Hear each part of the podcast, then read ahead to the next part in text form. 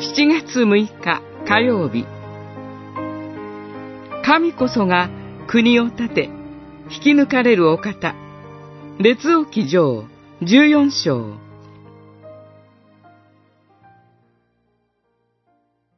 あなたは立って家に帰るがよい。あなたが足を町に踏み入れるとき、あなたの子は死ぬ。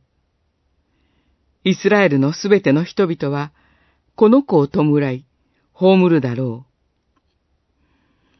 う。誠に、ヤロブアムに属する者で、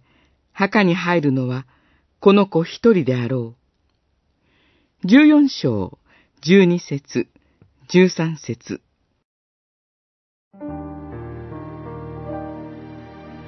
一国の王であっても、跡取り息子の重い病に向き合って、慌てない親はいないでしょう。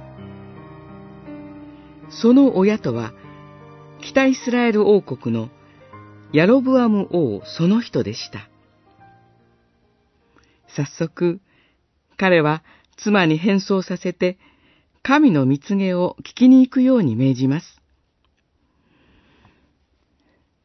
先にヤロブアムを用いて、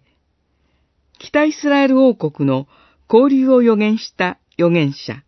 アヒアを通して、主は王子の死を妻に告げ知らせられました。この厳しい神の宣告は、ヤロブアム王自身の神と神の御言葉に対する数々の背きの罪ゆえです。まさに主なる神こそが王国を立て、また王国を引き抜かれる主権をお持ちの方なのです。ヤロブアム王は自分の勝手に自由に振る舞えると思い上がっていたのですが、神の御心はそうではありませんでした。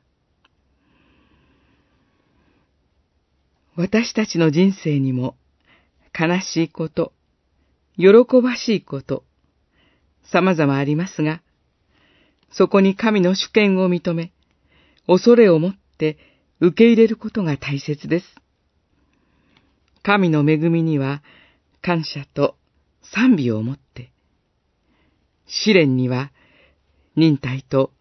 悔い改めを持って望むことができれば幸いです。